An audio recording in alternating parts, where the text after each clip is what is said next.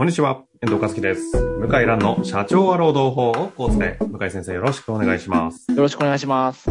さあ、ということで今週も行きたいと思いますが、はいちょっと最近いろいろ世の中、ね、ニュース、いろんな情報が飛び交いすぎてて、思考も忙しいんじゃないかなと思いますが、はい。そんな中での時事的なご質問をいただいておりまして、はい。早速行きたいと思います。はい。ちょっとですね、質問だけいただいておりまして、肩書き等々はわかりませんが行きたいと思います。はい。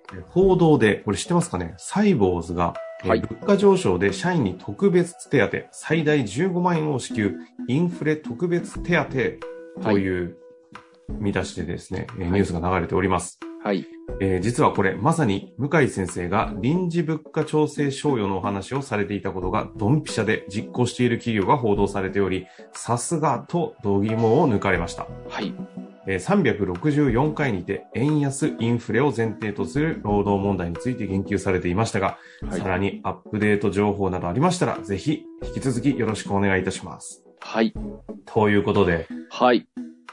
あの、実はこれ、前回の放送なんですよね。前週の放送からの、そうなんですよ。ちょっと驚きまして。本当ですね。はい。あのーまさしく同じような考え方で、サイボーズがお金を出しているということが分かり、非常にちょっと嬉しくなりました。嬉しくね、本当ですよね。ええどっちが先かって疑いたくなるぐらいの。えちょっと簡単にどんな手当かってあのーまあ、報道されてる内容からしますとですね、月の労働時間に応じて金額が分けられていて、で、海外拠点はその物価の上昇に応じて個別に判断するけども、日本の場合は、えー128時間以上の場合15万円、96時間以上128時間以下の場合に12万円と、こう段階的にお金を払うと。で、これは1回限りみたいでして、えんー今後継続的に手当を出す予定はないということのようです。まさに向井先生がおっしゃってた臨時賞与の考え方ってんですよ。ことですねま。さにね、あの、そういうこう考え方でして、で、背景は、やっぱりですね、僕はあの海外拠点だと思うんですよね。ああ。ええアメリカ？中国？アメリカ、中国、えっ、と、サイボーズの拠点調べたら、アメリカ、台湾、えー中国、オーストラリア、ベトナムにあるんですけども、ええはいはいは日本は大体今物価上昇が2%から3%になる途中ぐらいなんですけども、アメリカは大体ですね、えっ、と、何歩かな ?8% かな ?6%、8%ぐらいだったはずなんですよ。はいうんですので、あの、給料が目減りしてるんですよね、かなり。なるほどね。は。い。ですので、あの、日本の感覚で何もしないと、すぐ辞めちゃう。うん中国も値上がりしてます。えっ、と、2%どこじゃないですね。えっ、と、食品はもう5%以上上がってると聞いてます。ですそので、んな状況なんですね。はい。あそうなんですよ。あの、まあ、ちょっとコロナになって、また、ちょっと中国景気低迷したんで、抑えられてる可能性ありますけども、世界的には日本はまだインフレが起きてない方でして、うんうんあの非常に安定してるんですけど、えー他の国は軒並み上昇しております。うん。はいはい。で、まあ、その人材をつなぎ止めるためにも、まず手を打とうということなんじゃないかなと。日本とより世界対策、世界拠点対策なんじゃないかなという気がしていますね。で、サイボーズなんでこういうことをやるかっていうと、すごくよくわかりまして、サイボーズって、あの、聞いたところによると、給与テーブルがないんですよ。あ、そうなんですか？ない。で、給与テーブルは市場に連動して、その都度決めるっていう考えで。要は、給料のアップを主張したい社社員は、なんで上がんないんですかっていう人は、自分が転職したらこのぐらいもらえるっていう証明をしないといけないんですよ。なるほど。市場価格に そうそうそう。委ねるんですね。そう。いやー、頭いいなと思ってね。ですから、転職活動的なことをやって、私はこのぐらい価値があります。こういうオファーをもらいましたって言って、交渉しないといけない。なるほど。これはでも頭いいなと思いましたよね。こういう発想がないからね、日本の会社は。はいはいはい。市場価格考えないですよ、大企業は。まあ、テーブルですか。上場企業はね。うん。ええ、あの、閉ざされた社内マーケットで、社内の人と比較して決めるじゃないですか。うんうんうん。ええ、あの、サイボーズはね、社外の市場に連動して、あなたがそのぐらい価値があれば払いますよと。そうすると年功賃金にならないんですよね。確かにね。うん。え、このことと、今回のこのインフレによる特別手当要は、あの、市場に連動してるから。ああ、今後、市場価格が、人材の市場価格が上がるなって予想してるわけです。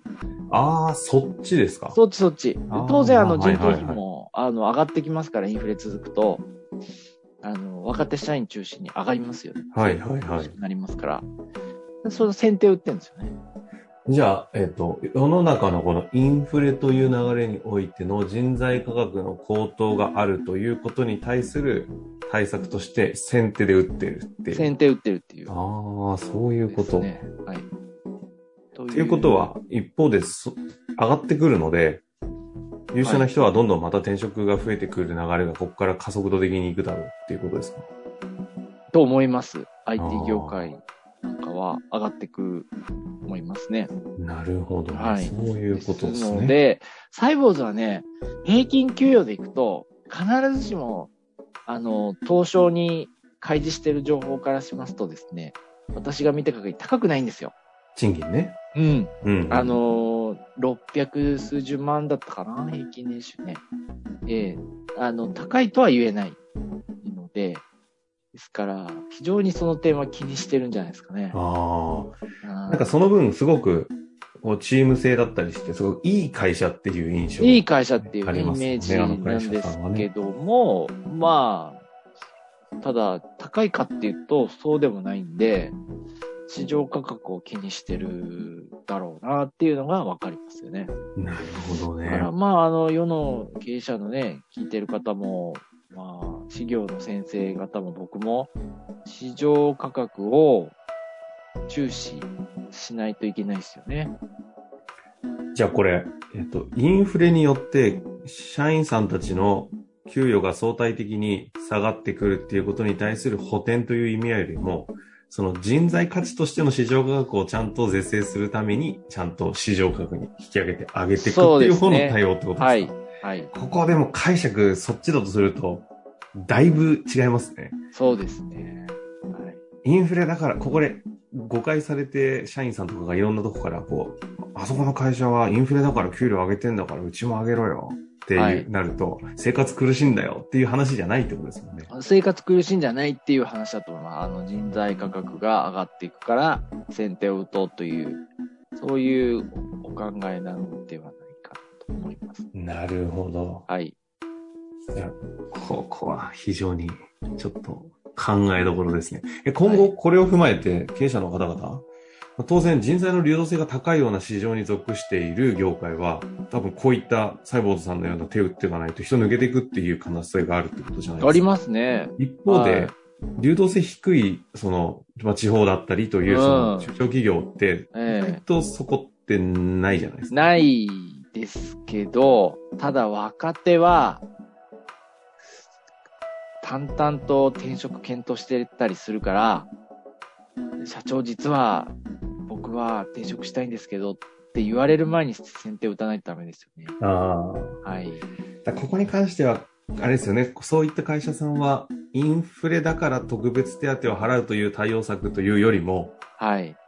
その社員さんというのが市場価格にふさわしい支払いができているのかという観点とかの方が意外と大事ってことですね。そうですね。そういう観点で検討していただければなと思います。はい。いやここは非常に大事な論点をね、教えていただきましたので、ぜひ、実はですね、最近ニュースいろいろ飛び交っておる中、はいあ。の、時事ネタの質問が増えていますので、はい。何個かまだいろいろあるんですけども、はい。一旦今日は終わりたいと思います。わかりましたそういった話もね、していきたいと思います。はい。ということで、今日は終わりたいと思います。向井先生、ありがとうございました。ありがとうございました。本日の番組はいかがでしたか？番組では向井蘭への質問を受け付けております。ウェブ検索で向井ロームネットと入力し、検索結果に出てくるオフィシャルウェブサイトにアクセス。その中のポッドキャストのバナーから質問フォームにご入力ください。たくさんのご応募お待ちしております。